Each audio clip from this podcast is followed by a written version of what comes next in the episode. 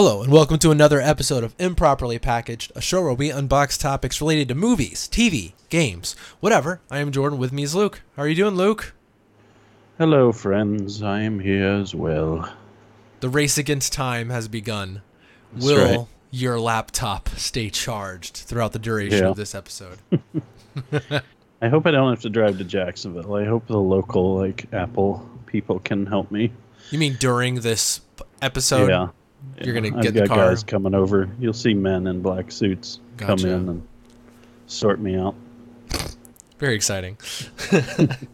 so it's been a few. It's been a few episodes that we've uh, that we've not Non-existent that- episodes. yeah, yeah. They, we did not fail. We didn't record, and those episodes got disappeared or anything. Nope. We just uh we did not record, but we're back. Call it a hiatus. How about that? Let's call it a hiatus. A Hiatus non-planned hiatus. Yeah, the hiatus is over. We're back for good, forever, Forever. forever. Now will on. be 84 with three children and six Yep. grandchildren. How'd you know my plan? Yeah, I know. How have you been the last couple of weeks, Luke? I've been pretty good. I've been my big thing's still been working on that bathroom and I'm getting close. I've taken everything down except the floor of the shower, so I'm I'm getting pretty darn close. I still have to take like there's like half a wall that we're gonna turn into a closet, so it's just gonna be open. So I have to take like the two by fours down and just open that up and then it's time to start building. No more demolishing. That's exciting, Luke. I'm glad you have a new place to poop And bathe. and bathe, I suppose, but mainly poop. We've had quite an event. We've had some water leaks, and I've had to fix some water in the middle of the night. We had a waterfall in our kitchen Oh my God! because I was demoing, and I didn't have a valve to turn off that bathroom, so I was demoing with the water on, and you know, probably not a great idea, but some of the wall when I was like pulling it down, a piece fell and like sheared it off right at the shower valve, and as soon as it hit, I knew what had happened and just start. I just sprinted out of there. It's like straight to the water main to turn it off because I knew Was, uh, exactly what was going to happen. I came back in and it's coming through the lights in the kitchen, and it's like, oh god. Is there any good comedy moments that happened?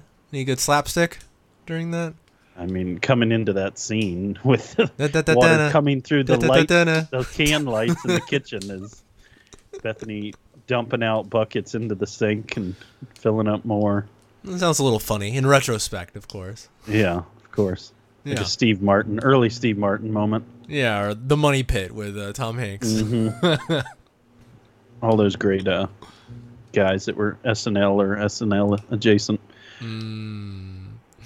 Well, excellent, Luke. It's been fun. Like I mentioned, just sorry in passing, yeah, yeah, just, like because the uh, what is it? Only Murders in the Building is back. Martin Short and Steve Martin have been making their rounds on on at least two of the podcasts I listen to, and I'm sure other shows. And it's just been so fun to hear those stories of stuff like that. And the Three Amigos. It makes me want to watch that movie so Oh, much. man. They talked about it and their experience and Chevy Chase, Steve Martin. I mean, that's it's an insane cast in that movie. Of course, uh, Steve Martin helped write that one. oh, did he? He's he's the one I think that put it all together. Is what it sounded like. He's the one who brought in Chevy and uh, and Martin Short. That one's a classic. Oh, such a classic.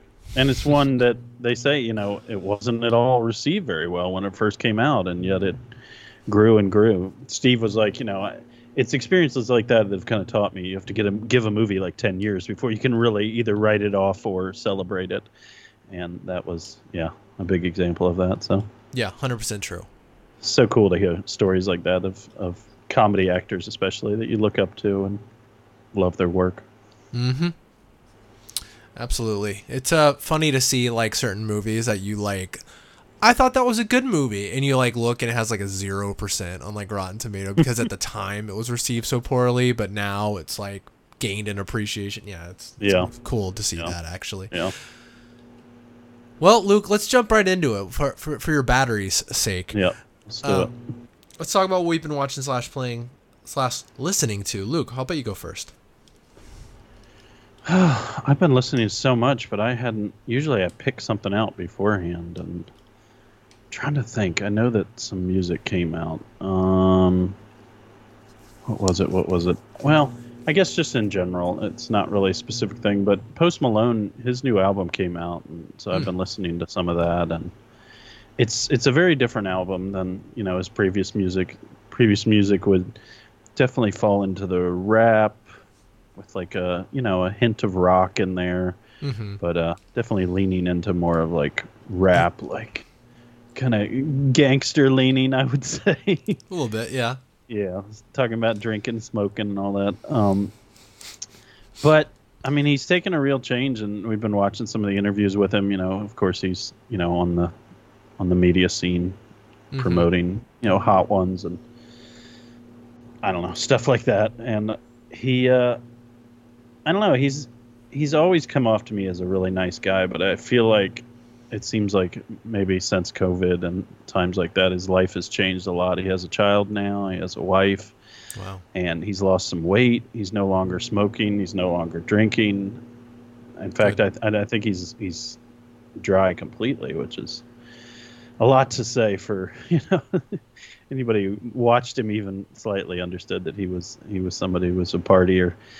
But uh he's you know he's always seemed to be a really nice guy. That always came off to me but he seems like he's someone who's you know living more for his family something you and i can relate to. And uh i don't know it's just cool. It's cool to see interviews with him and he just seems like he helps out fans and uh does good work around the community when he can. And and you know to that end it it kind of came i would say it came out in his new self-titled album which his actual human name is austin not his crazy ludicrous post malone name. Um and yeah you, you can i, I kind of see why you know self-titled is. It's more raw emotional and just the stuff he's been going through. And you know he's got songs that kind of address like i have no idea why she loves me why she cares about me but i you know i thank god for her and that kind of stuff. And it's really cool. And That's nice. and and some catchy stuff too that's always you know drawn in the popular audience to him um, got some good hooks but uh a lot of a lot of just good songs that i think are not just made for the radio waves which uh, can be good and bad i would say but I agree. but yeah definitely an album to listen to a lot of a lot of good songs on there I need to check that out because I do have an Austin. appreciation for Austin. you been listening to anything jordan okay, yeah, sort of. I mean, like you know, a lot of you're not like this, but there no are not me. there, no, not not you, but I'm gonna say there's a few people that like when that we grew up with at a certain time when we were younger that like we, a lot of us like the cer- certain type of music, and then like a lot of people are like this too, not just our friends, but people in general. They grow up, they get older, and their music taste changes a little bit, and so their the music that they used to like and say they liked now sucks, right? You know what I mean? Like I hate that music now. I've never been that way. Um, there are some bands that I can't get back into here and there, but for general, if I loved it then, I probably love it now. And so Yeah. I've been revisiting some things just to be like, you know what? It's been a while. It's been like resting in my memories for a long time. And I feel like it's been a while since i I've don't know that there's any bands that i would go back and say no i don't like that anymore Hmm. i mean well some of the like heavy heavy metal stuff It's probably I can still, I can still. Honestly, I still don't hate it, but right. don't enjoy it as much. Like this isn't. I said heavy, heavy, and I was thinking like Papa Roach, but I still enjoy them. But yeah, I don't enjoy them as much as I did. Right. Um Sorry. no, you're fine. Um, Dashboard Confessionals. I went back and I was like, you know what? I'm gonna listen to some of these older albums, and it's it was kind of like a reawakening in a way where I was like, man, ah, this stuff is so like still I love it so much. Yeah. It's like yeah, the for me uh, with Dashboard, like the Prime was like the first uh, let's say four albums for Yeah. me.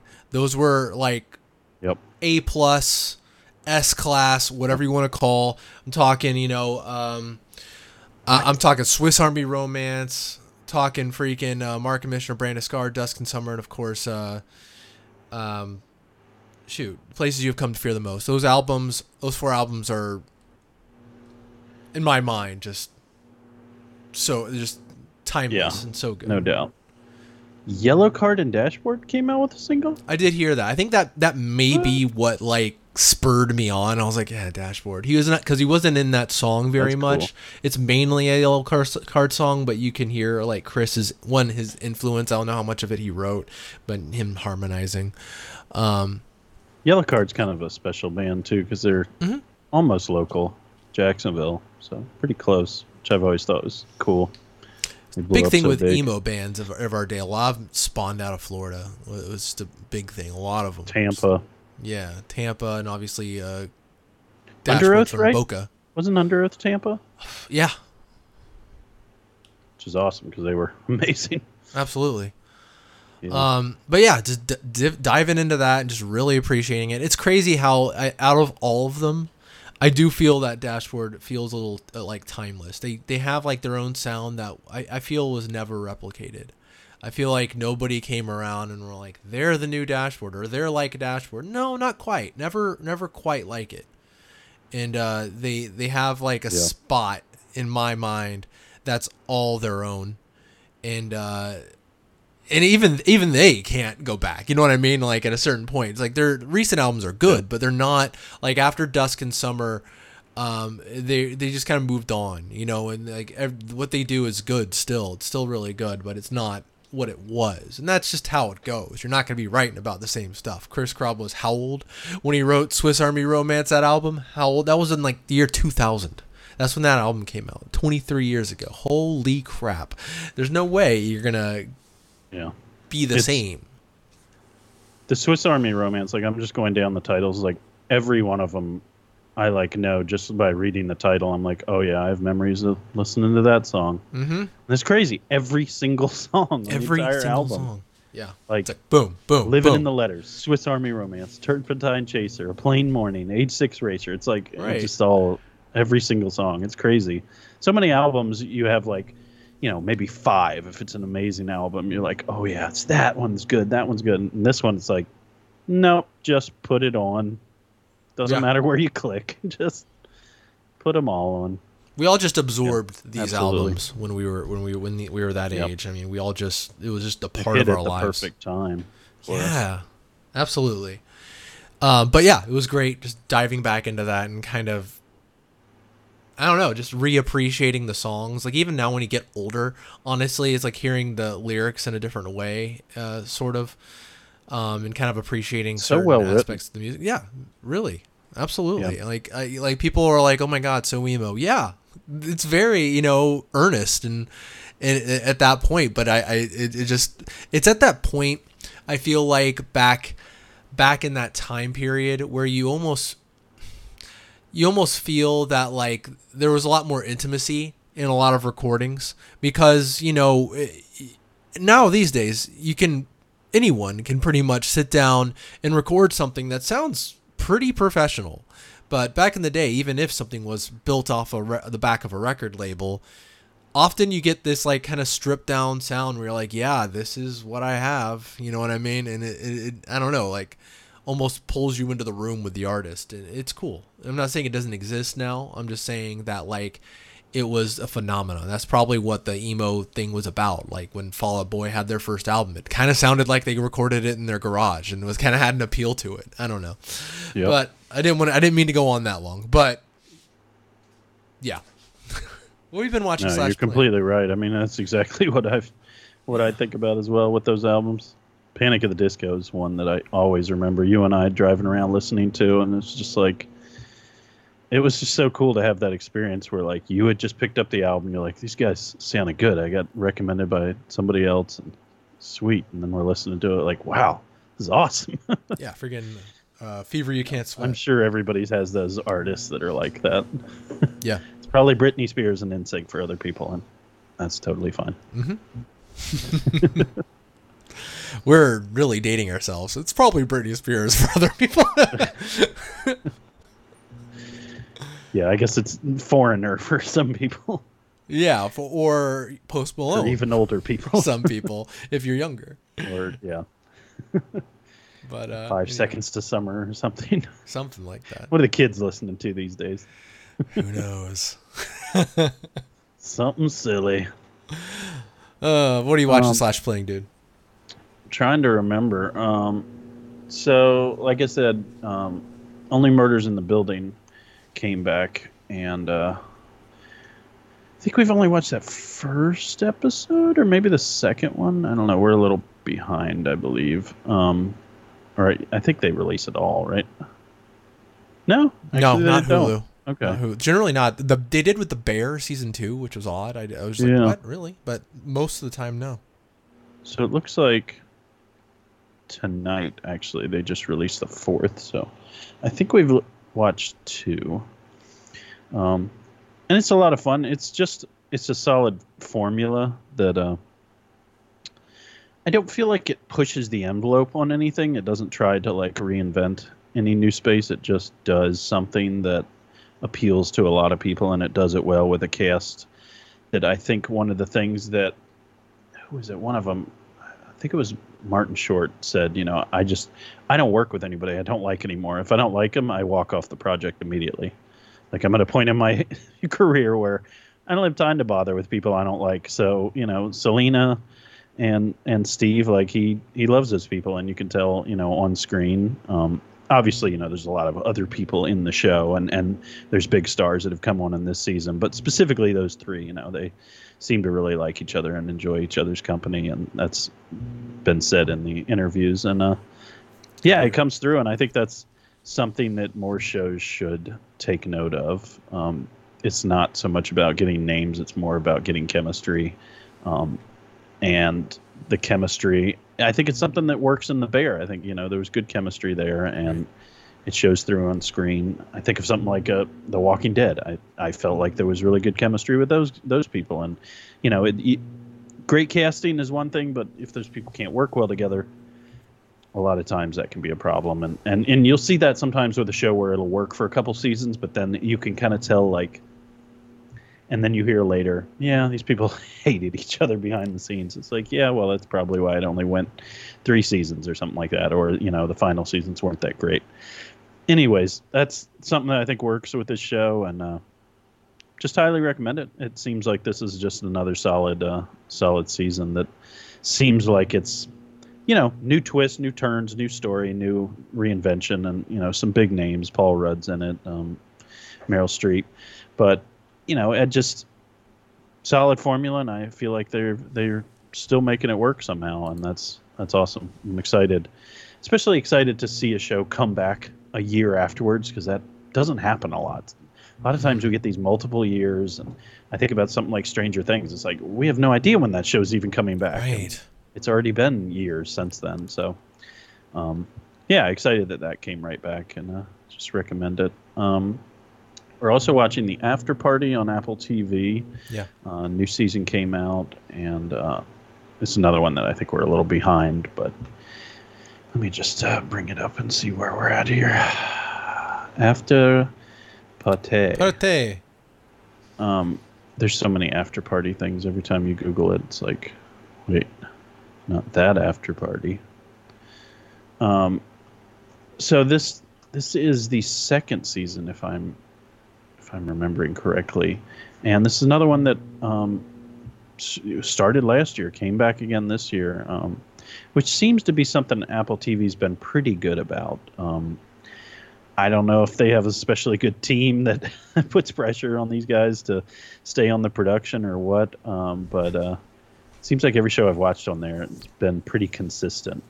Ted Lasso, even, which was, you know, I know there was some drama about production stuff with them, and obviously the COVID shutdowns hurt everyone. But, uh, anyways, yeah, the after party. Um, this time it's about a wedding circuit. Cir- Yeah. it's you know encircled around a wedding. Um, the murder. It's another murder mystery. A lot of murder mysteries right now. Um, Den. but yeah, it's another solid formula where you know they add new characters, um, kind of change the cast up somewhat with some returning characters.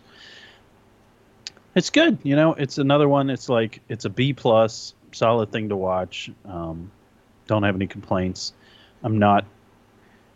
I'm not, you know, all struck by the quality, but uh, solid show, definitely worth a watch. Uh, it's a Miller, you know, Lord and Miller. I think this is just Christopher Miller. Um, I don't think uh, whatever the first name of the guy Lord is.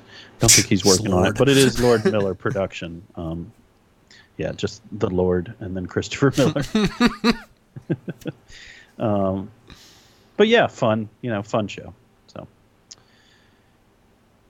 I'm probably forgetting something that I wanted to mention. I watched some movie and I'm trying to remember what it was. Something old. Told you about the color of money. Watch that. Um, I can't remember. If I remember, maybe while you're uh, talking, I'll hit back on it. But Okay. go, Jordan, go.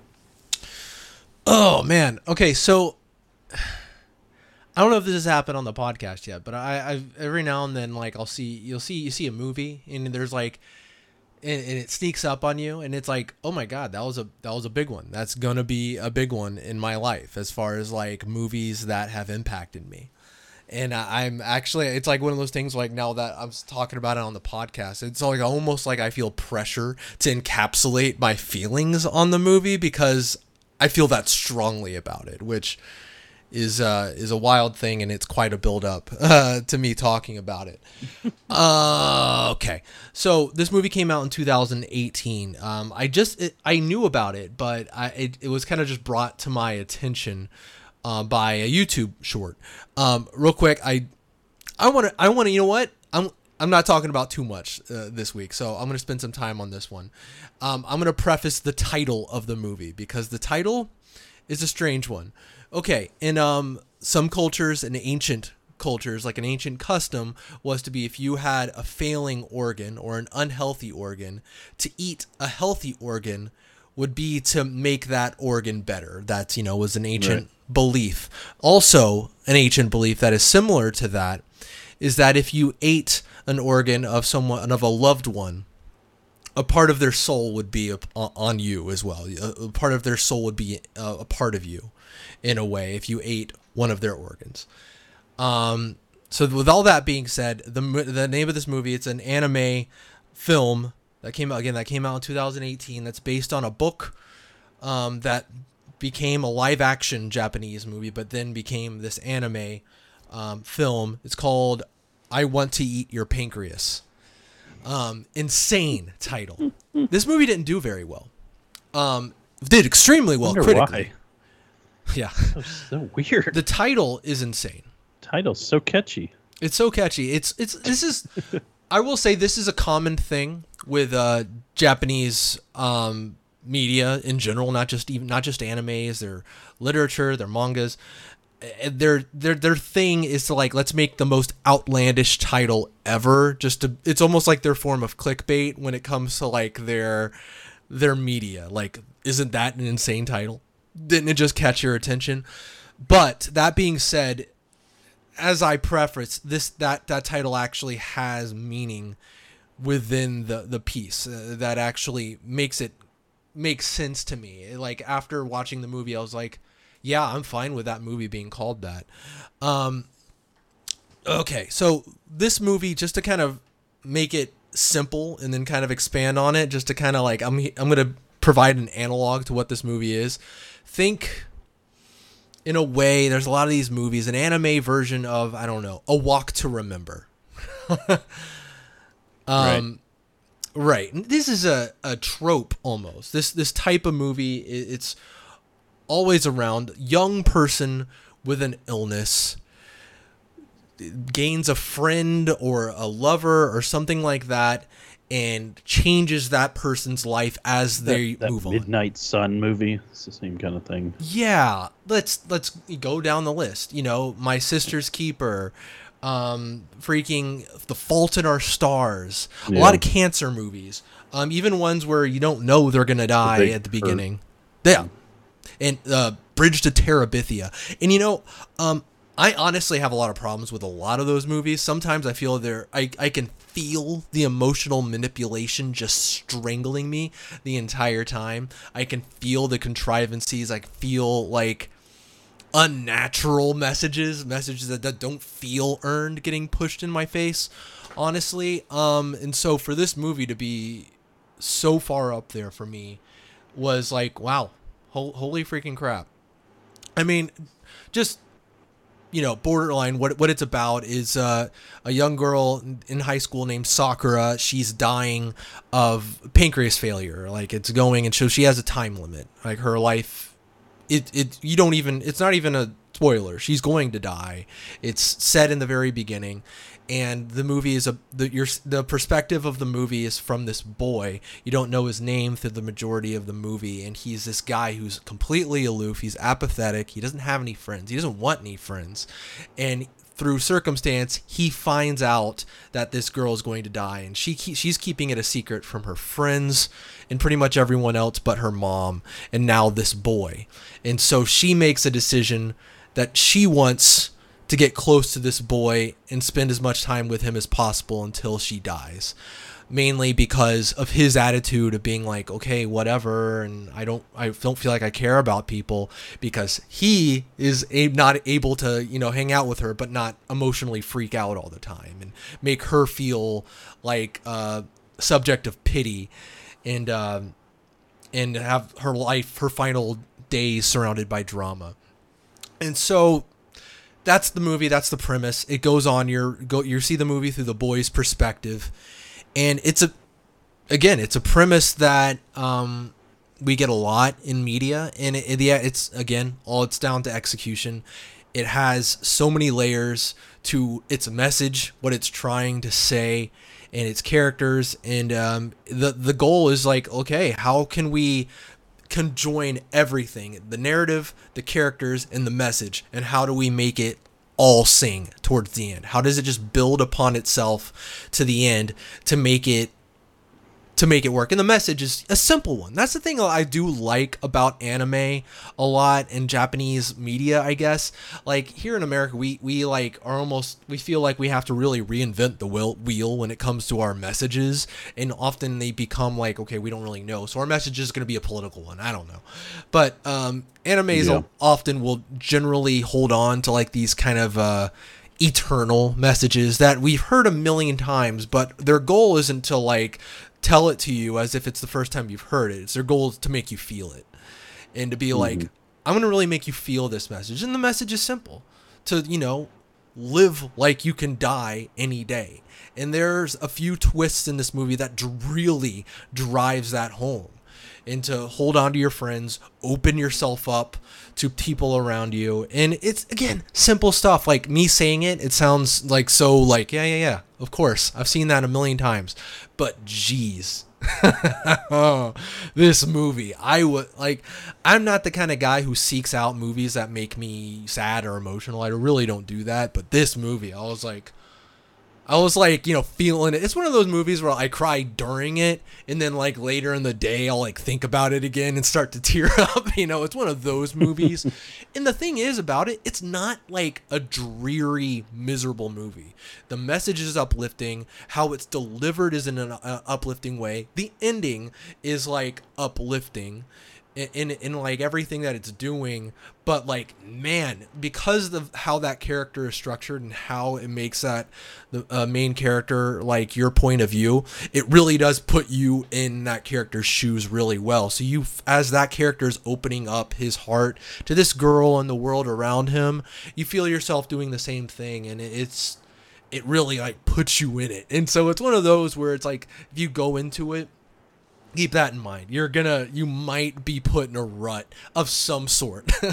Not maybe depressed or anything but just really in your feelings. Uh, it, it just kind of does that. And that's I, I love that. I love when movies can make me feel things you know? That's yeah. I've seen so many, and so many times I'll see a movie and I'll be like, "That was a movie," and you know, and I don't feel really much of anything going in or going out, and so yeah, one of the best movies I've seen in a long time this is the part that really hurts me. The fact this movie is near impossible to watch. Um I don't get it. I don't get it. A lot, this movie is acclaimed. It's a it's not low budget. It's a beautiful movie. It has a English dub and everything about it is pristine, but for some reason, and this is the case with a lot of anime movies. That's the funny thing with anime s- series. You could get them anywhere. You could, pr- if you want to watch it, you can watch it. But with some of these movies, man, I don't know if it's a rights issue or whatever. No, the answer is no. You just can't do it. And so I was like, how am I going to see this movie? I've heard it was so good. So I was like, is it, can I buy it? Okay, it's available in one store exclusively on Blu ray. And it's like not cheap. And all right, can I see it digitally? No, not streaming anywhere. Can I buy it digitally? Nope, not able to purchase it anywhere digitally. Crazy, right? And so I have to I had to dust off my pirate hat, put it back on so I can watch this movie. But hey, look, you've heard me talk. I love this movie. I bought that overpriced Blu-ray. I bought it, and so uh, I definitely want it to be part of my collection. I definitely want to support it. I don't know what the deal is with that, but they need to get better and have like a good like way to watch these movies. There's just so many quality things. Like people who don't like anime sometimes like anime movies because like it's almost like a different thing sometimes. Um, a, a different subject matter is in these movies and just have a different feel sometimes. And the artistry is just poured into the one hour and 30 minutes instead of kind of spread out uh, across 100 episodes Yeah. or whatever it may be. Um, but yeah, um, it's it's almost like pain painful me to recommend a movie so much, but you you barely have a way to see it. The I, I only reason I recognize the title I was like that's crazy because I remember hearing about it coming to theaters for like a Fathom event. Um, back in the day, like you know, five years ago when this movie came out, and I recognized it then. I was like, okay, that's where I heard about it. But I missed my opportunity then, and apparently everyone else did too, who doesn't want to just blindly buy the Blu-ray for like forty bucks. Um, Yeah. but anyways, I I can't recommend that this movie enough. It's just man, I generally don't like. I watch a lot of anime. I generally don't like talk and talk and talk about it because I know it's something that some people are into or they're just not. But this is one of those things where I feel like it just transcends its own genre, and I'm just like, wow, this is just so well executed. It has a it's wonderfully artistically made and it has a powerful message and it really affected me. And so all those things I'm like, yep, boom. Gotta talk about it at length. Sorry. Sweet. um one more thing. Uh, I thought I'd mention before we get into our review. Um, I saw uh, Teenage Mutant Turtles Mutant Mayhem. So I thought I had to talk about it. I saw Turtles, right? Yeah. Um, it was really good. Heard it's great. Yeah, it was, it's really good. I don't have. It's one of those things where I don't honestly have a ton to say. I just saw it and I enjoyed it. It was just a, a fun movie, and like it's one of those things where you're as a someone who's followed Turtles for a while. They they always make little changes here and there, and so like seeing like where the changes are, which changes do you like, which changes don't you like.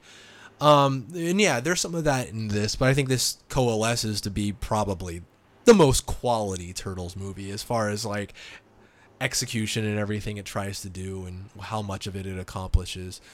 Um, it's yeah. Uh, there's a few things I want to mention here and there. Um, the things I didn't like. This is just a preference thing. It really doesn't matter as far as the narrative, but for me, I feel like there's been this thing that like all these 80s and 90s uh, things that we've liked. There's been a lot of elements of martial arts that they've kind of come from, but they seem to stray further and further away from like martial arts being like cool because you know back in the day martial arts was awesome yeah cool Yeah. everyone knows karate knowing karate's cool but now it's like yeah let's downplay that and they did it in power rangers in the movie it's like Mm. you can tell they can fight, but it's like, did, do they know martial arts? Like, what's the Yeah. deal with that? It, it's and in this, it's like It's a weird they- thing. It's a weird thing, and they, they continue to do that. It's been on pace with turtles and like the Michael Bay, not really Michael yeah. Bay, I whatever. haven't talked about it much there. Yeah, no, it's like Splinter learned it from a book and taught it to them, and this one is they learn it off YouTube. And That's as it's as silly as it can get. Yeah, it, it just like it, I felt like you know with Cobra Kai, I was like, oh man, there's gonna be a resurgence because they put that in the forefront, like karate and martial Yeah. arts. It's all about it in that show, and so it is a very popular show. But still, it just gets downplayed. It's kind of weird. It's kind of sad. But that's it. I mean, that's my my only kind of nitpick. I thought like a lot of the other changes were really good. I I like the like the turtles have a goal to like fit in. They like want to go to high school. They're it, that, I'm like yeah that that actually all works in the movie. Um, there's a message in the movie, and the the message is good and well thought out, and it integrated well into the into the story and into the characters about acceptance and what you'll do to get it and what maybe what you shouldn't do and maybe your um, intentions of doing what you're doing. Are you doing the right thing for acceptance or are you doing the right thing to do the right thing? It, good stuff um, in this day and age for sure. Um, but yeah it, highly enjoyable movie. There are some the animation's interesting because it looks like it's a, a Spider Verse clone, like from that's what I thought it was going to be, but no, not quite. It kind of it almost does like this is a Nickelodeon movie, right? It, but it did like remind mm-hmm. me in a way of some like old school '90s shows that I used to watch, like Rugrats, where like some of the characters would look kind of weird, and like some of the some of just the people and like objects would look you know kind of scribbled in and kind of just quickly drawn on and there's there's a lot of hmm. that in in the movie and uh it, it's kind of cool but it, it's it, it's uh you know, I, I could see where the Spider Verse uh, comparisons come in, but it's definitely different enough to where it has its own style for sure. But yeah, check it out at some point for sure. Um, it's a good one. Cool. It's good they nailed it. Nothing yeah. worse than bad versions of stuff, which make it nobody wants to make it anymore. Basically, yeah, that keeps happening they haven't like had like an actual version of turtles that most people agreed were good since like that 1991 like there's some like each one has like the some some people like each one but not universally i think most people are like yeah no. Even that like cgi one that came out in like 2009 or whatever that has like its defenders and people who hate it and you know everything in between. But this one was like it's good that most people think it's solid. It's like the first time in a long time for Turtles. Yeah. We have a movie to talk about. We do. DC. DC. We're back, baby. no baby. longer DCEU. Yeah, I mean, what what is this? It's like DCU, right?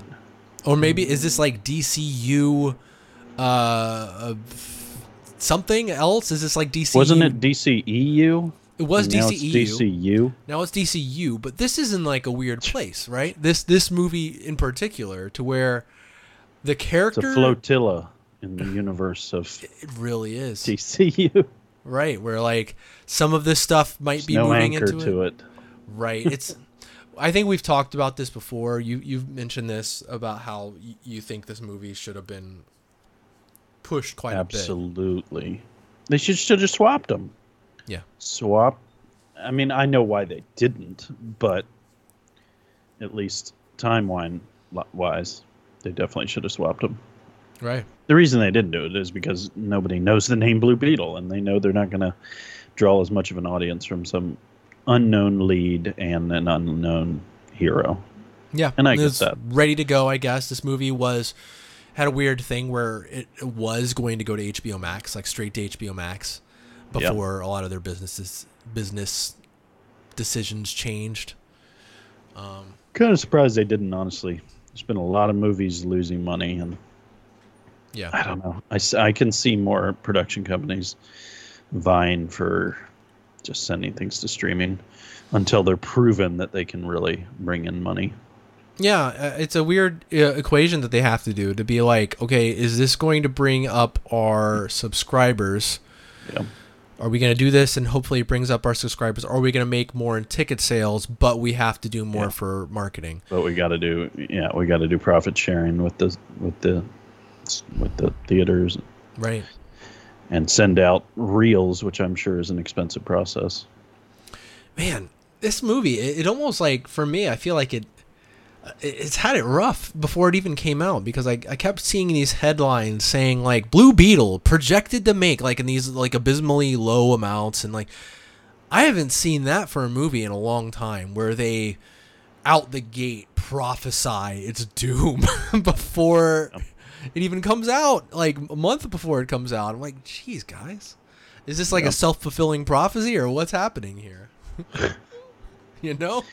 I mean, it's it's a time in which I feel like a lot of a, lot of the headlines around movies are negative.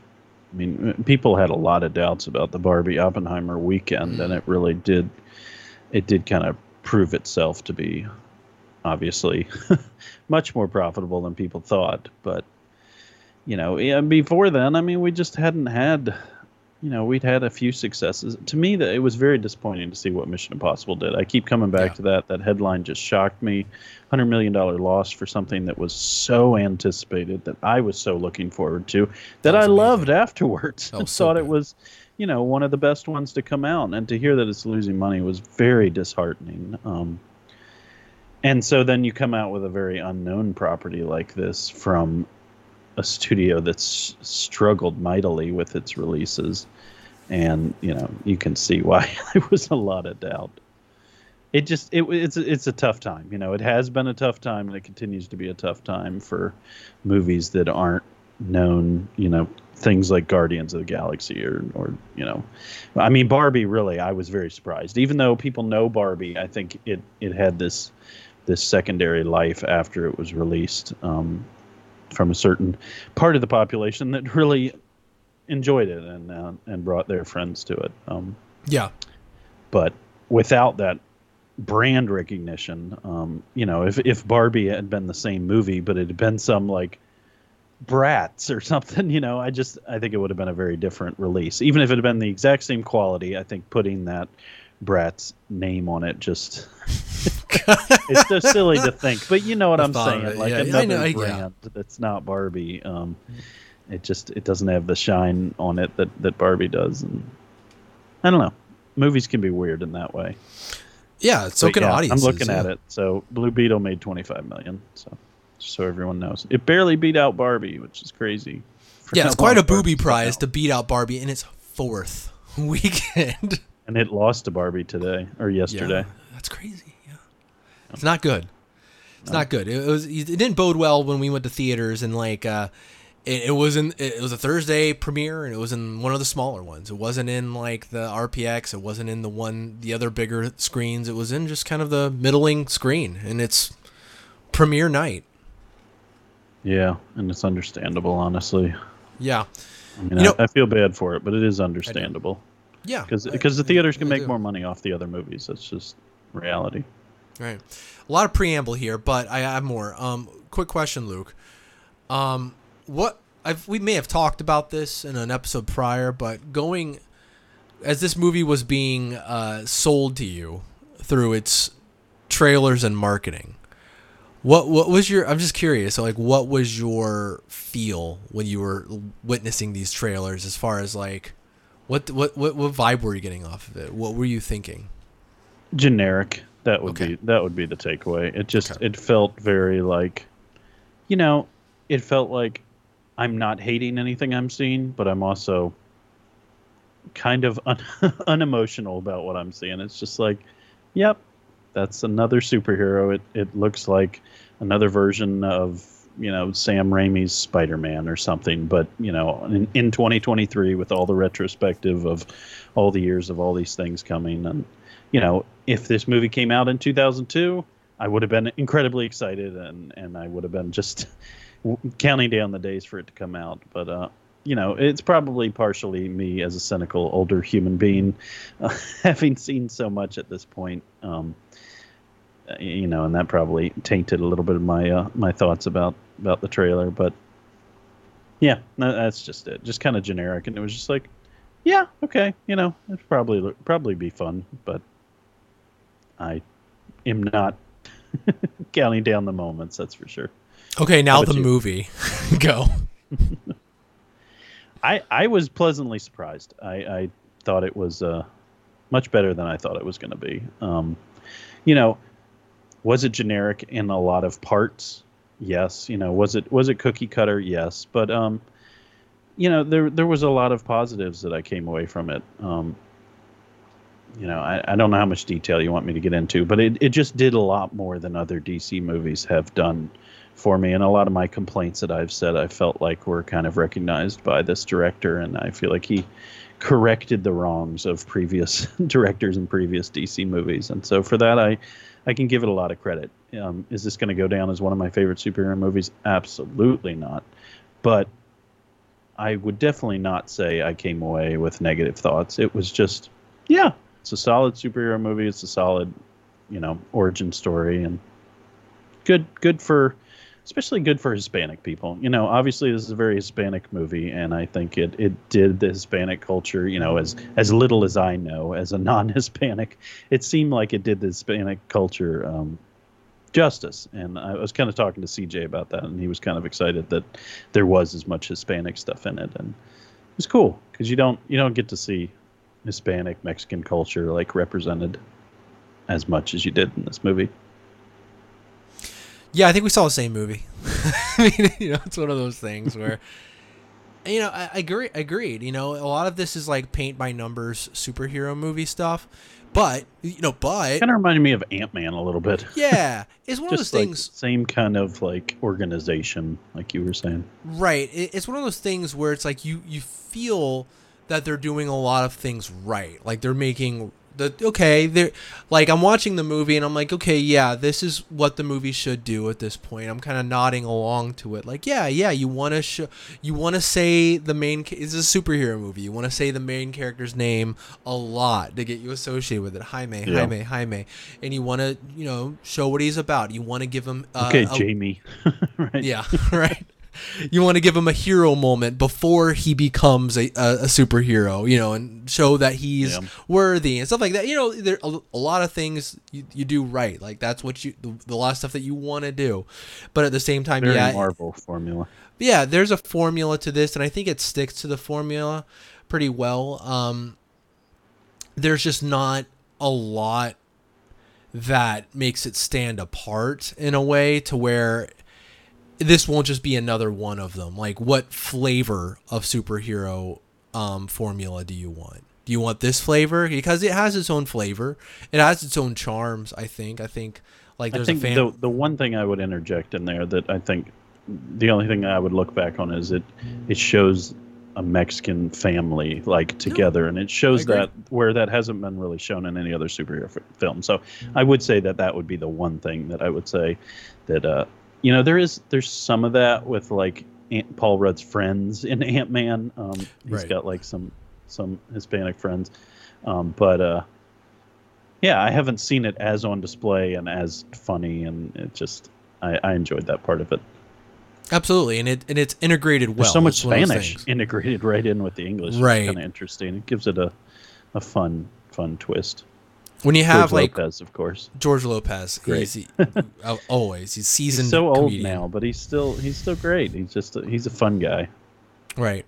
When you, when you uh, have a movie that's like we're doing representation, you want it to be done well, and you want it to it to Yeah. feel organic, and it does. It really does in this movie. It feels organic and it feels good, and it draws you in with uh, the culture and this family, um, which Yeah, I, I think one of the cool things it did in that, in you know what you're saying, is it it showed what I imagine Hispanic people look at and say, that's exactly how we are. You know, we're hanging out around the neighborhood and we're having a barbecue and we're throwing back beers with the buds, and it's like that's exactly how we do it. And it it shows the fun parts of I think a culture, and I think Mhm. that's what that's what gets people so excited about it. And I think that the movie did well in that way. And sometimes it feels like they put the stuff in and it's like you have to understand that it's this and they didn't do that it's just like right it's just family having fun and doing what what families do rep- in that's this, in this culture the definition of representation. Let's Yeah. represent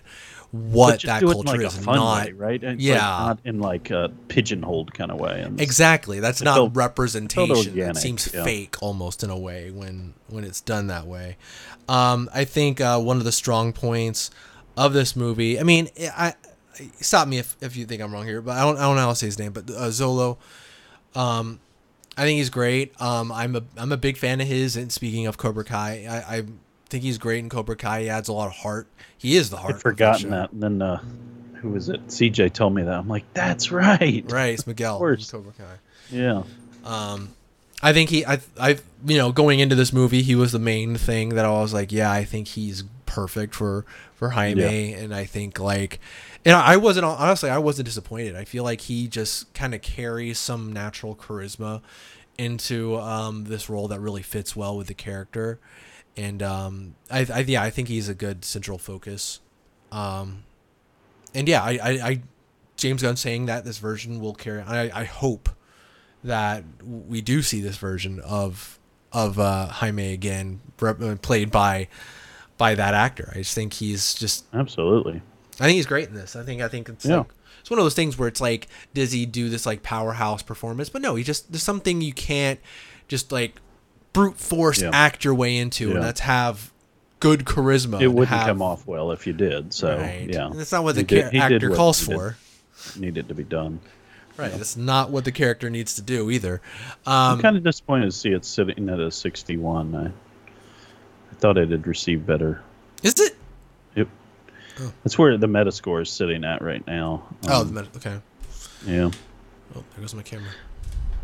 I'm I'm disappointed to hear that. I, I you know, I, I would have given it higher, but where it's at on I don't Rotten know where Tomatoes. you come off like saying that this is is bad. I don't I don't really see like generic, yes, but like I don't see any parts where I could just be like, yeah, this is just I don't like it. I just you know, it's a family movie, like and I mean that like it's a superhero movie like focused on a family. Like I've never right probably seen a superhero mov- movie more focused on family. There's plenty of family moments in movies, but this is like the family is almost a whole nother character that drives you know scenes in the movie.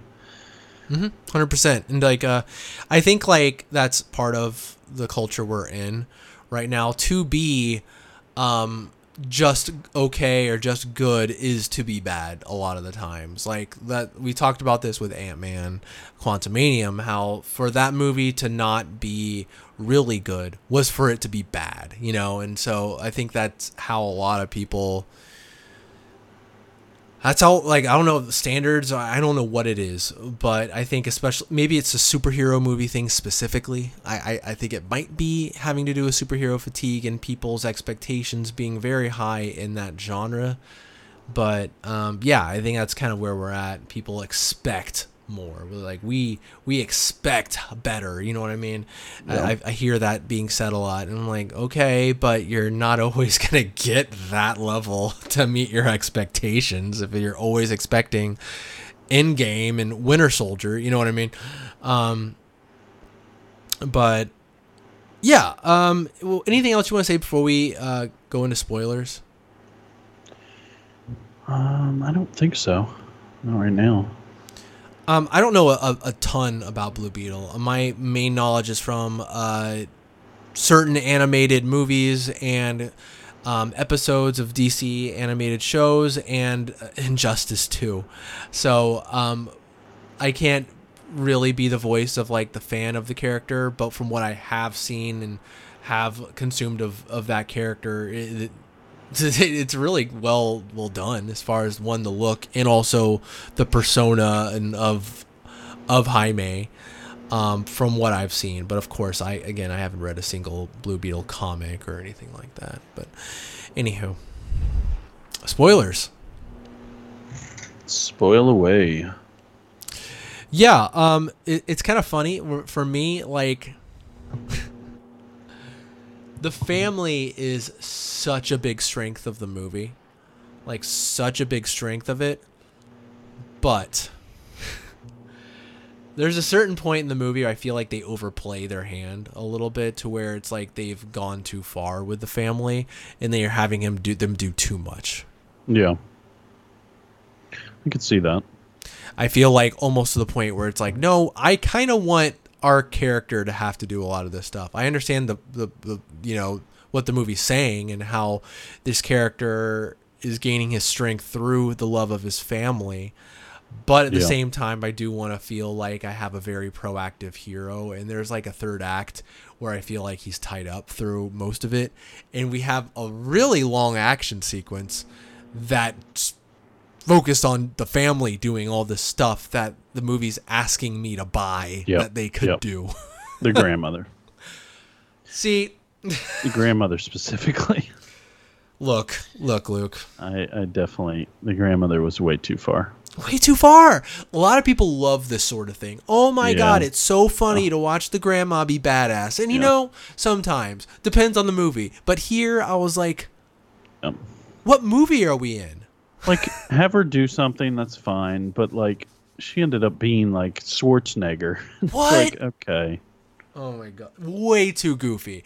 There was a certain point where I was like, man, this feels almost like childish in a way, almost like something I'd expect more from like Spy Kids than uh than something and not not as much an action movie. right. And it's not like that's the tone that the movie's established throughout. There's a lot of serious moments. I mean, there's a lot of funny moments, but not that kind of funny moment. You know what I mean? Yep. Juvenile. Yep. Yeah. Low lowest common denominator kind of humor. There's a, a, a big bug machine that farts.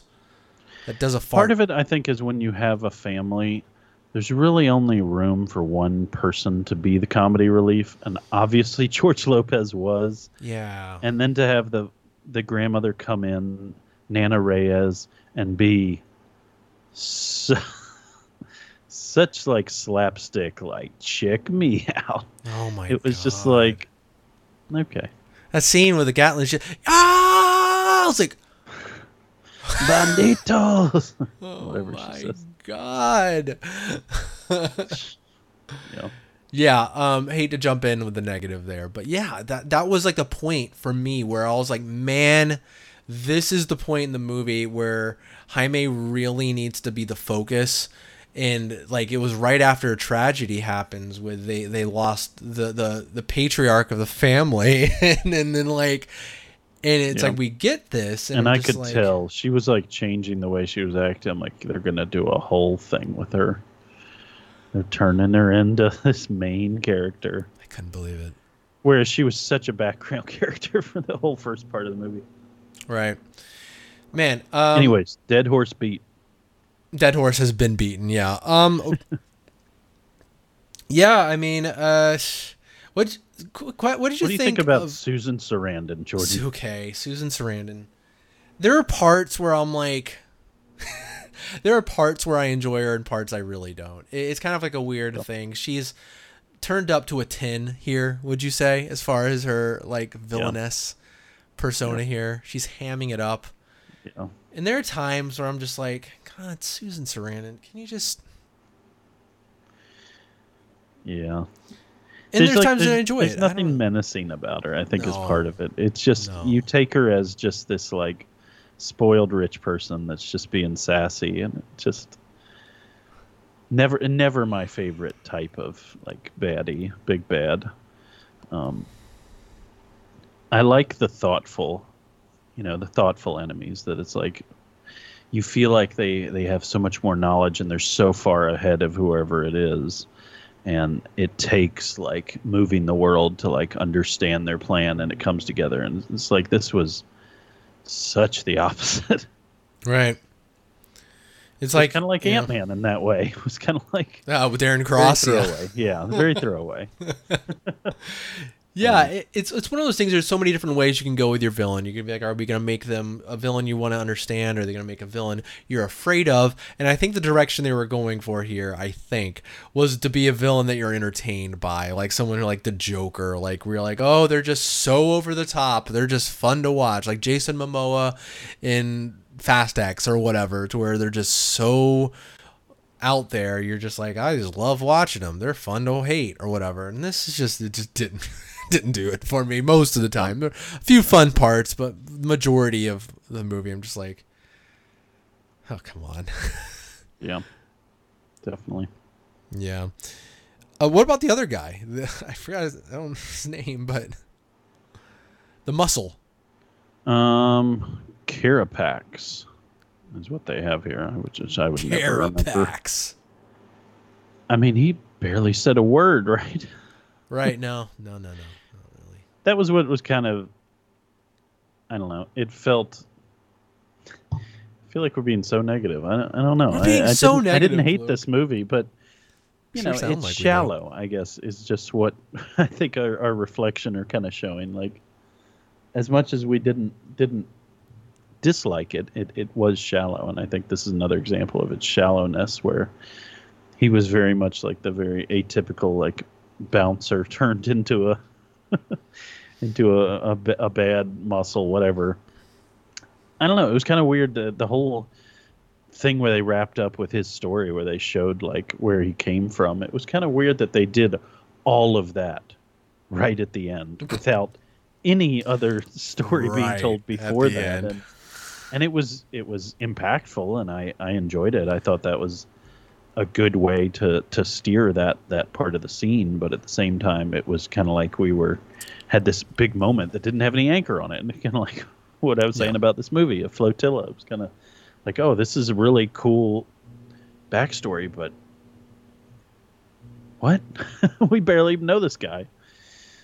So, yeah, he was fine. I mean, he did a fine job. It just, I don't feel like he was given anything to to do really. Yeah, and they do the classic thing where so many origin stories do this. The classic thing where the villain has basically just the same powers as the hero. It's Ant Man, but you know what I mean. Where Yeah. Iron Man one, whatever you know, the list goes on and on and on and on and on of of those movies where the in the origin story, the villain is just another version, player two of uh Yeah. of the uh of the main character in their in their abilities. And so it's the same thing. I'm not gonna this they it's been done so many times. I almost feel bad dinging this movie for doing what's been done just over and over and over again. So often in these uh, origin stories. Um but anywho, uh, I'm sorry, some one more thing. This isn't really a negative thing. It's just something I wish there was more of a little bit. The AI, like the scarab, the entity. There were parts of the movie where I felt like, like towards the end, I was like, yeah, I'm, I'm digging. Like, I love that sort of interactions. We've seen this sort of thing in movies before, where there's like an AI in the suit or in wherever, and you're you're a chip in your head, and you have to like and interact with it, get along, and figure out how to become symbiotic with it, right?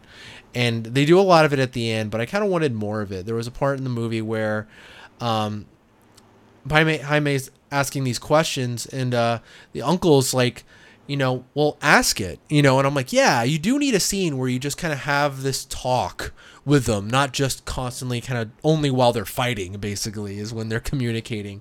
I Yeah. kind of wanted a scene where they're like, hey, this is what I'm about. Hey, why did you choose me? Hey, what are we doing? You know, like stuff like that. I kind of wanted Yeah. that to like either show Mhm. some conflict there Yeah. or to show them coming together. I I- you know. Yeah. It was. Yeah, I mean, it was it was fun. I thought I thought it was it was interesting the way uh, Mhm. the whole suit thing. It was, you know, very similar to you think of uh, what Venom, Iron Man, Yeah. um, but uh, DC hasn't really had something like that, you know, and um, I think it could be fun. I think it could be fun if it's such a thing where you question DC and where it's going to be, and uh, it, I, I I I just think how well that worked with Iron Man, and I think this could be something if they really tried hard. I think it, Blue Beetle and the whole well, what what is it even called like It's Kaija. al- alien tech yeah kaija um, tech could be could be fun and it could have its fingers in other things kind of in the same way that the iron man tech did um. Mhm. and so i yeah i like that whole relationship i've always kind of liked that like voice in the head and, and Same. stuff like that venom venom you know is one of the oldest examples of it at least in the pop culture but um yeah i think it's a cool idea and i just i just don't trust that dc's going to do well with it i just i don't know it just it feels like this is a character that is almost doomed to doomed to fail right from the beginning and yeah i don't know Let's say some nice things. Let's be nice. Let's say some nice things now. it's just I, I, what I, I care enough to to say these things and yet I, I worry about the future you know what i mean it's like yeah, yeah. i don't want these things to happen but but i feel like they might so Right. that's why i say it not to be negative but to just be like oh what could have been you know possibly. You know, we we don't know that it's going to fail yet, but it's just when movies don't do well when they tank like this. It just that's what really concerns you. Right. Um, This was filmed for IMAX. Did you realize that? I did not. absolutely not. No, I mean we don't have Huh. one, so That's cool. that is cool. I wish I saw it in IMAX. Um, I wish I had an IMAX in Gainesville, but we don't. Um, The action scenes were great. Speaking of something positive, I I really enjoyed. It's it's cool because it has that like Green Lantern thing too, where you can form whatever weapon you want. yeah, Um, and and, and. Venom Venom does the same kind of thing. Um, and I I've always loved that, and it's so cool to have like flying abilities and have these like arms that accessory arms that you can fight with. So uh, just the whole being introduced to Blue Beetle as someone who had no idea who he was, it's just it is a really cool character, cool Yeah. abilities. Um, it would be up there as one of those things I wouldn't mind getting, and it's cool that you can just like turn it off and be yourself again. It's one one thing that a lot of heroes can't be. Right. It's one of those powers that like seems to have like not very many downsides. You know, obviously you have privacy. No issues. Cyclops, right? yeah, there's no Cyclops where you have to wear sunglasses for the rest of your life. All the like, time. rubies.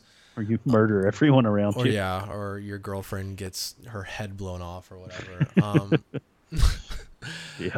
but yeah, um, I think it was well represented too. I do like like I, I like this sort of thing, you know, especially with characters that are supposed to be like this. He is supposed to be like kind of this uh, overconfident, like fun-loving kind of superhero when he's doing it, and when he's fighting, especially like towards the end, you, you get the sense that he's having a good time and he thinks every what he's doing is awesome.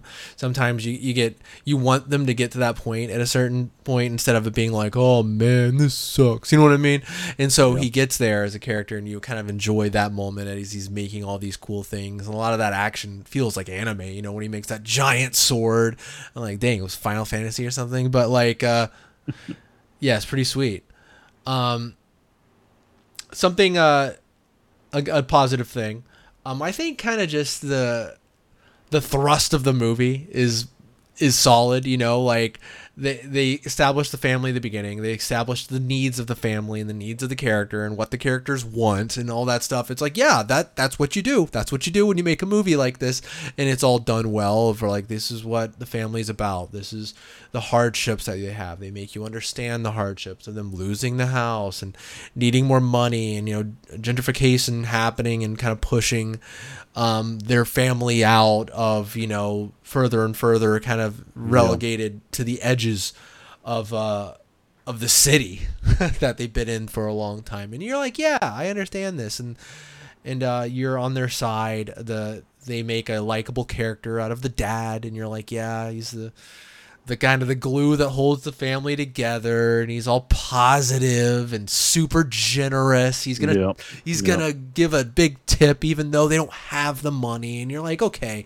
i'm gonna be endeared to this family they they love each other and and uh yeah all that's all that stuff's good right Absolutely. Yeah. That, I mean, that's the kind of stuff that made me enjoy the movie. It, and, and that's the kind of thing that I was saying earlier that so many of these DC origin stories. I think of how we were introduced to Ben Affleck's Batman. I always go back to that. It's just like, boom, here he is. Okay, let's go. here he is he just blew someone's head off oh my gosh.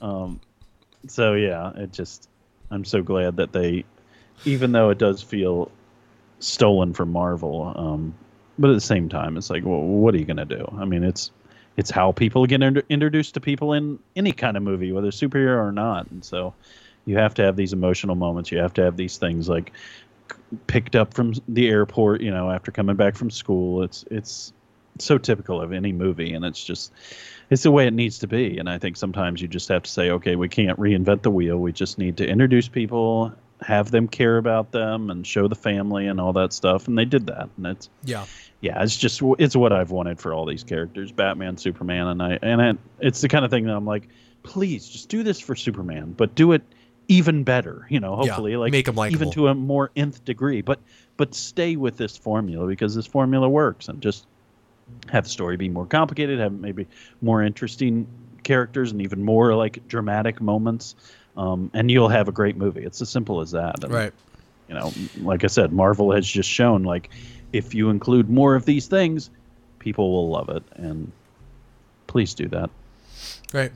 I think uh, this movie. I, I, there was a certain point in the movie where I kind of felt that I like. You know, do you ever do that? It's not. It's not a good thing to do as uh, someone who's gonna be talking about a movie like this, but to form an opinion in the middle of the movie.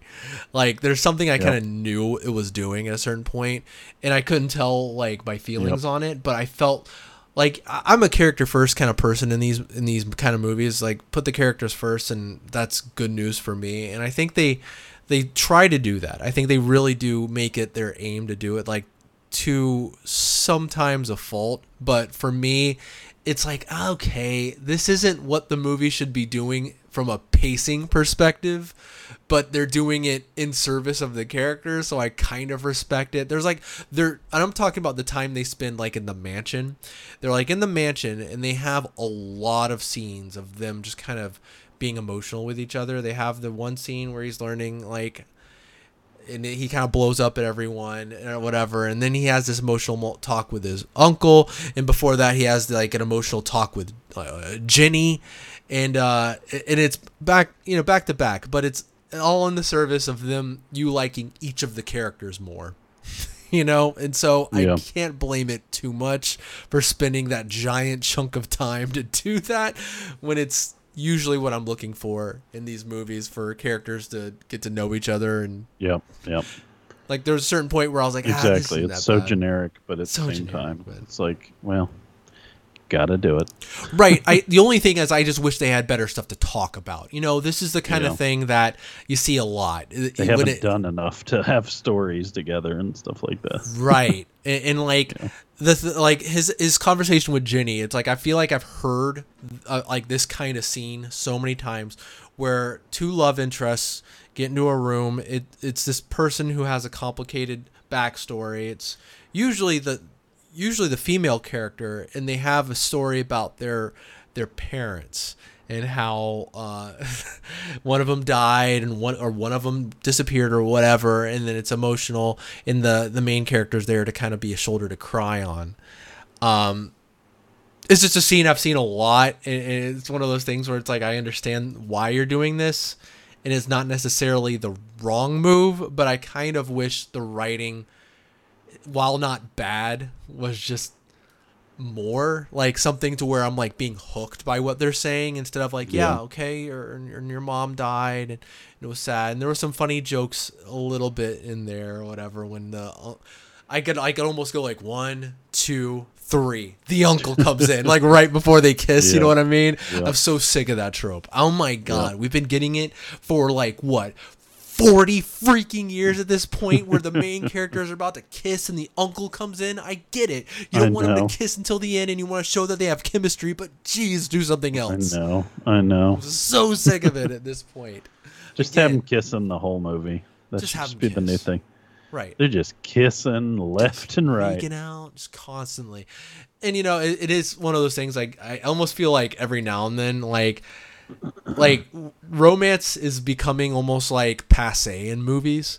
And so when we get it, I'm always like, oh, that's kind of neat. There's a romance. You know what I mean? Even if yeah. it's kind of mid like it is here in this movie where it's like, okay, it's not bad, but it's kind of bare minimum kind of stuff. yeah. Um, but it is kind of refreshing in a way almost. um, shoot. What else? What else, Luke? I don't know. Let me see. Um,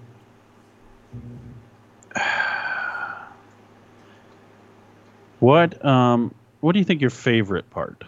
Let's go through that. Yeah, favorite part of the movie. Um, this is whatever. I mean, I'm gonna say the last fight scene with Blue Beetle because yeah. it did feel like I wasn't gonna say that too. Yeah. It was it was well put together. I mean, it yeah. just it was fun, right? There was a lot there, and I don't know. It was it was good. I, it was I liked good. how they did the like planning, and then it like faded into the actual island. I thought that was a cool transition. Yeah. It was like what was it like a drawing or something of the island or a map mm-hmm. or something. And then it like faded into. I like those cool like CGI transitions that look good. Absolutely. Um, yeah, I think that the end fight was just I don't know. It was it, there was a point in the movie where I was kind of like, man, I really wanted more Blue Beetle in this movie. Kind of period. I feel like we got him for like three and a half action scenes, you know, which isn't too bad, but I don't know. Um, and so this one I felt like did make up for a lot. You got like a lot of aspects of it. You got like I like when in, a, in an end fight you get like kind of a smaller scale fight and then a larger scale fight. Then it kind of expands. Like where he starts off, he's in the hallway fighting the goons, and then what's his face And comes his in. suit hasn't resuit and restarted, which is which is Yeah. another typical trope. typical. Um, but yeah, I thought it built upon itself well towards the end. I, I like how when these fights, like it's a classic Spider-Man thing. The fight gets more desperate, bit of the mask gets torn off or something like that, and you feel the the stakes of the fight. Like, oh, he might not make it. You know what I mean? Um, I like the though- transition where the suit is like, "We're not killers." Yeah, That's cool. That was a cool Right. moment. I want that's why I wanted more of it because I liked all that. Everything the suit does and all that I like. You know, that's why I said I want more because I would kind of like more conversation. But I do like that. Everything Yeah. that they're like, hey, let me show you. Let me show you why. I saw into this guy's mind. I'll show you what what's going on, and then it you know changes the character. And I, I do I always like that when you know a hero and a villain can uh, concede. Um, Yeah. it, yeah, it, all, all that was was good. I thought it was well done. Kind of left the movie for me in a good note when I was kind of feeling kind of myself wavering with the family, especially. Again, I just wasn't very energized by much of what the family was doing up until that point. Once they get so involved, they're literally sieging a castle full of troops with their uh, OG Blue Beetle tech. Yeah. Uh So, um I want to talk a little bit more about Jenny because she's in the movie quite a bit. Um I felt I that liked her connection to the original Blue Beetle as well, Yeah. and all that tech. That was kind of a cool element. Mhm. And then the ship, which was interesting. it's good integration. I guess that's like the old TV show or something. I, I guess I don't know. original concept of Blue Beetle. I don't even know, man. Um, I don't, I didn't know much about the uh, lo-fi version of Blue Beetle. Um, but he's a real thing in the comics. Um, Yeah. but the the actor who plays Jenny, um, it's funny because like there were times in the movie where I'm like, she's bad, and then there were times where I'm like, oh, she's good. You know, it just it, I think it just kind of depended on the scene. I think she's good at certain things and not good at others. Like I think she can turn on the waterworks really well. Like when she cries, I'm like, oh, you know what I mean? Like she turns it on like like that. I'm like, Yeah. dang, she can cry good. You know, it's one of those things, which is a good skill for an actor to have. And I think during the emotional moments, she's really good. But when she's playing against Susan Sarandon, I'm just like, oh my God. I don't know. I'm Yeah. not going to let you get away with this, or, you know, that sort of stuff. Yeah. Yeah. yeah. Yeah. It is what it is. It is what it is. um. Okay. Uh, I think I might be done. Is there anything you want to bring up? No, I mean, you know, there's a lot of good little things like we've mentioned, and Yeah. you know, I think you know it. The movie looked a little on the cheap side, but Mhm. I do think I didn't really have any problem with the CGI and stuff. Like all that looked fine. Um, there was something about the camera. It felt like they had used a cheaper camera when they were filming all the live things. There wasn't. I think we're used to seeing, um, you know, a lot of HDR filmed stuff, and I, I don't know. I, I you know, I, I don't know enough to know exactly what they were filming with, but it just didn't have the contrast ratio that I was used to, especially coming off something like Oppenheimer, which just looked insane. I was immediately like, this looks flat almost. Right. Like it reminded me like almost Disney Plus quality, mm-hmm. like, you know, mm-hmm. Ms. Marvel or something like that. It was actually almost specifically that because it had a similar color palette as far as like the Yeah. neons and stuff. It really gave, gave me that vibe, which was just I, I don't know. It didn't look like bad, but it just didn't it's as you say. as didn't you look say, top flat. tier. It looked good, but not top tier. But but th- also, you know, I came away from it thinking all these effects and the suit look great. Yeah, So it's kind of weird that I'm have this one issue, but then don't have any issue in the other parts of the movie. I mean, you're looking at that stuff for a gr- probably a majority of the movie. You're just looking at scenes of them talking, and when, Yeah. when the action scenes when it kicks up and the CGI looks good and the suit looks good. It's just not most of the movie. It's just not. And so you're just looking at Maybe it's a color about. grading thing. I, maybe. I don't know. You know, I don't. I, it's hard for me to tell sometimes the color grading versus the camera itself because those things are so similarly related. The way a camera translates color.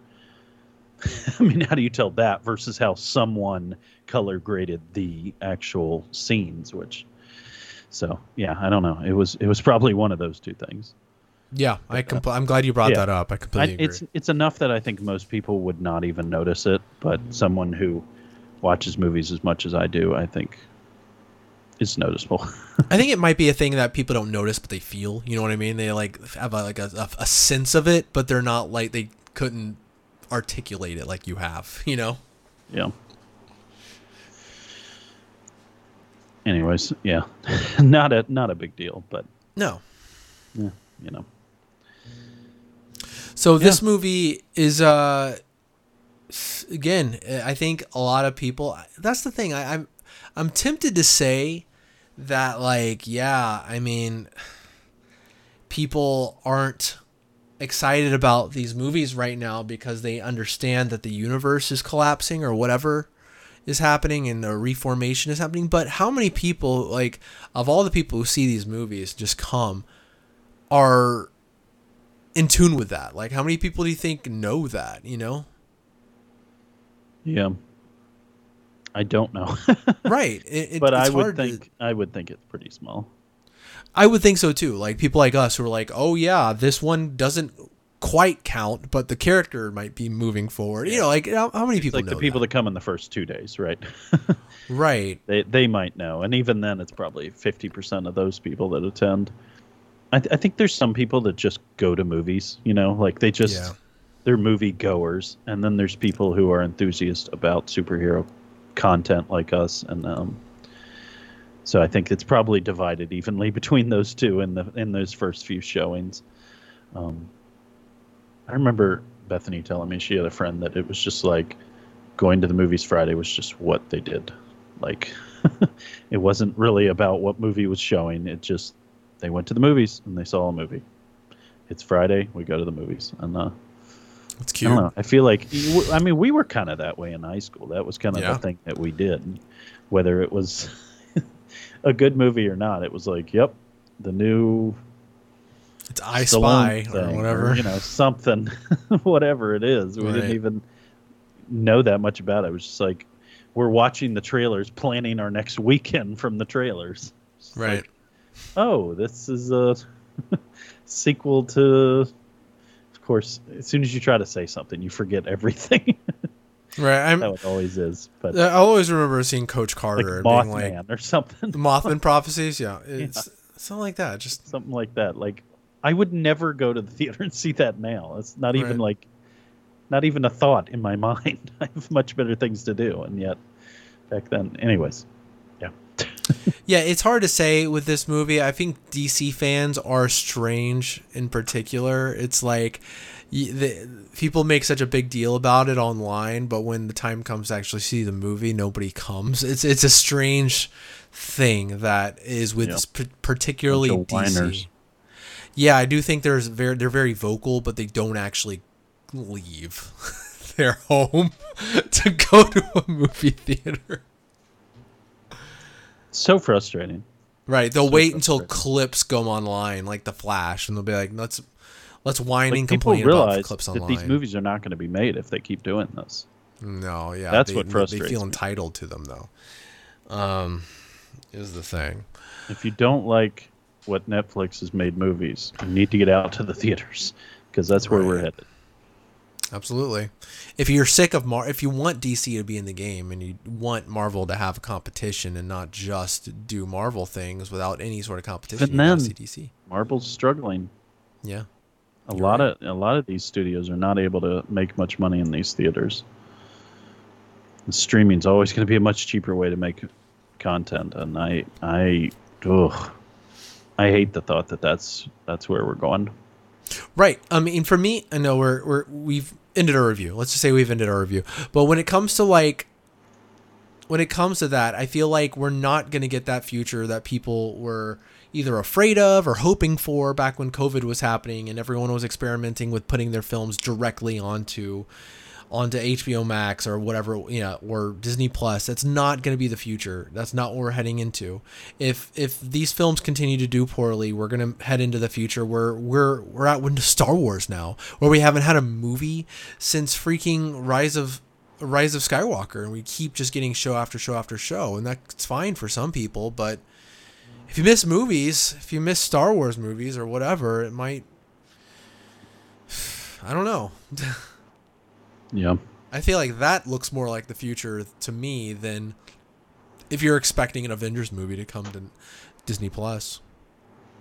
I think they're more. It's more likely to not be made than that Yeah. happen. yep, absolutely. It's a dark future. Doom and gloom, baby. Just get out to the theater. That's all you can do. Yeah. I, I'm I'm sad, you know, having said all that, it was I was Mhm. I was looking at Oppenheimer versus Barbie, and I was sad to see how far behind Oppenheimer had fallen. It's sitting at like 270 million, and that does not bode well because I imagine that movie had a very high budget for all the stuff Um, that they put into it. I think it was like 100 million. Um, I believe was where it was at. Obviously, probably a lot of those top grade actors got paid in credentials. You know what I mean? To be like, hey, you got to be in a Nolan movie. Um, but it's done well uh, as far as Nolan movies are concerned. I think it's like his number fourth, his number his fourth highest grossing movie so far. I think it it topped Interstellar. 180 million. It's lower than I thought. Yeah. That's the budget. 180 million. That's that is that's bigger than I thought. But but yeah. Um, I'm not with the way the sets they had to make. oh yeah, cast they had, filming in these very expensive cameras, filming for a year, cameras at the same time. Yeah. filming for a ton of time, Yep. using a, a a a size of a reel that would uh, crush an elephant. What do you think his most expensive movie is? Uh, Dark Knight Rises. Very good. Thank you, thank you. Gotta give those superhero movies budget. Two hundred fifty. That's a lot of money. It's a lot of real life explosions right there. Yeah. Well, I feel like this is like almost one of, if not the last big movie. I say big, it's doing horribly. Supposed to be last big movie of the summer. Is I mean, is Yeah. there's not much else as far as big blockbusters. I mean, when does the summer end, right? Because I mean, I feel like Late September, September. Yeah. Gran Turismo's coming late out. Late September. I don't know. I've just made it up. The Equalizer t- three is coming out if we if we count September because I feel like the end of August is the end of the summer, but I guess that's up to translation. Yeah, we're gonna see that movie, right? Equalizer three. I need to catch up. I would like to. Let's do it. I'm gonna catch I up. think I Uh, need I'm to gonna- see the second one. Okay. I haven't seen either of them, so I think I've um, seen it. I love how no one has even mentioned the Expendables 4. I haven't heard any talk about that.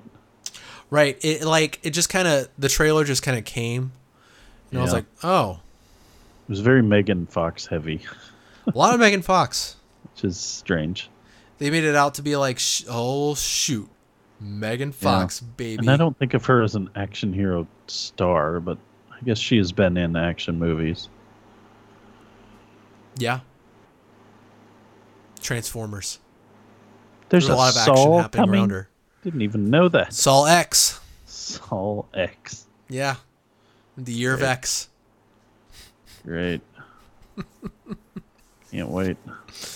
I know. Um,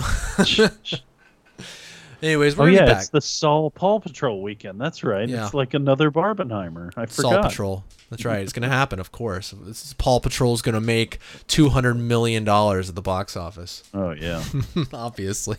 Paw Patrol's gonna dominate. No, I watched that trailer. That trailer came on before Turtles, and oh my god, it's for kids, for little children. It's not not, not kids. Not it's like you. No, It's for my uh, nephew who's six. It's yeah, absolutely. It, it, it, I'm not dogging. Haha. I'm not dogging on Paw Patrol, but Oh, good one. yeah, what that's a joke that would be in Paw Patrol, but Yeah, it's they would love it. Little tiny kids to enjoy. And that's great. All right. Well, is that All our right, episode? my computer dominated. It Good only job, lost twenty percent this whole time. What a beast. I did turn low power mode on, and I had you very dark for a long time. I could barely see you. Give your uh, But we made laptop a nice kiss at the end of this, just to, th- to thank it for all the good work it's done producing this episode. Need Apple to take care of me and send me a new charger. There we go. Apple, you're listening. I know it. Um, we'll see you guys next week. See ya.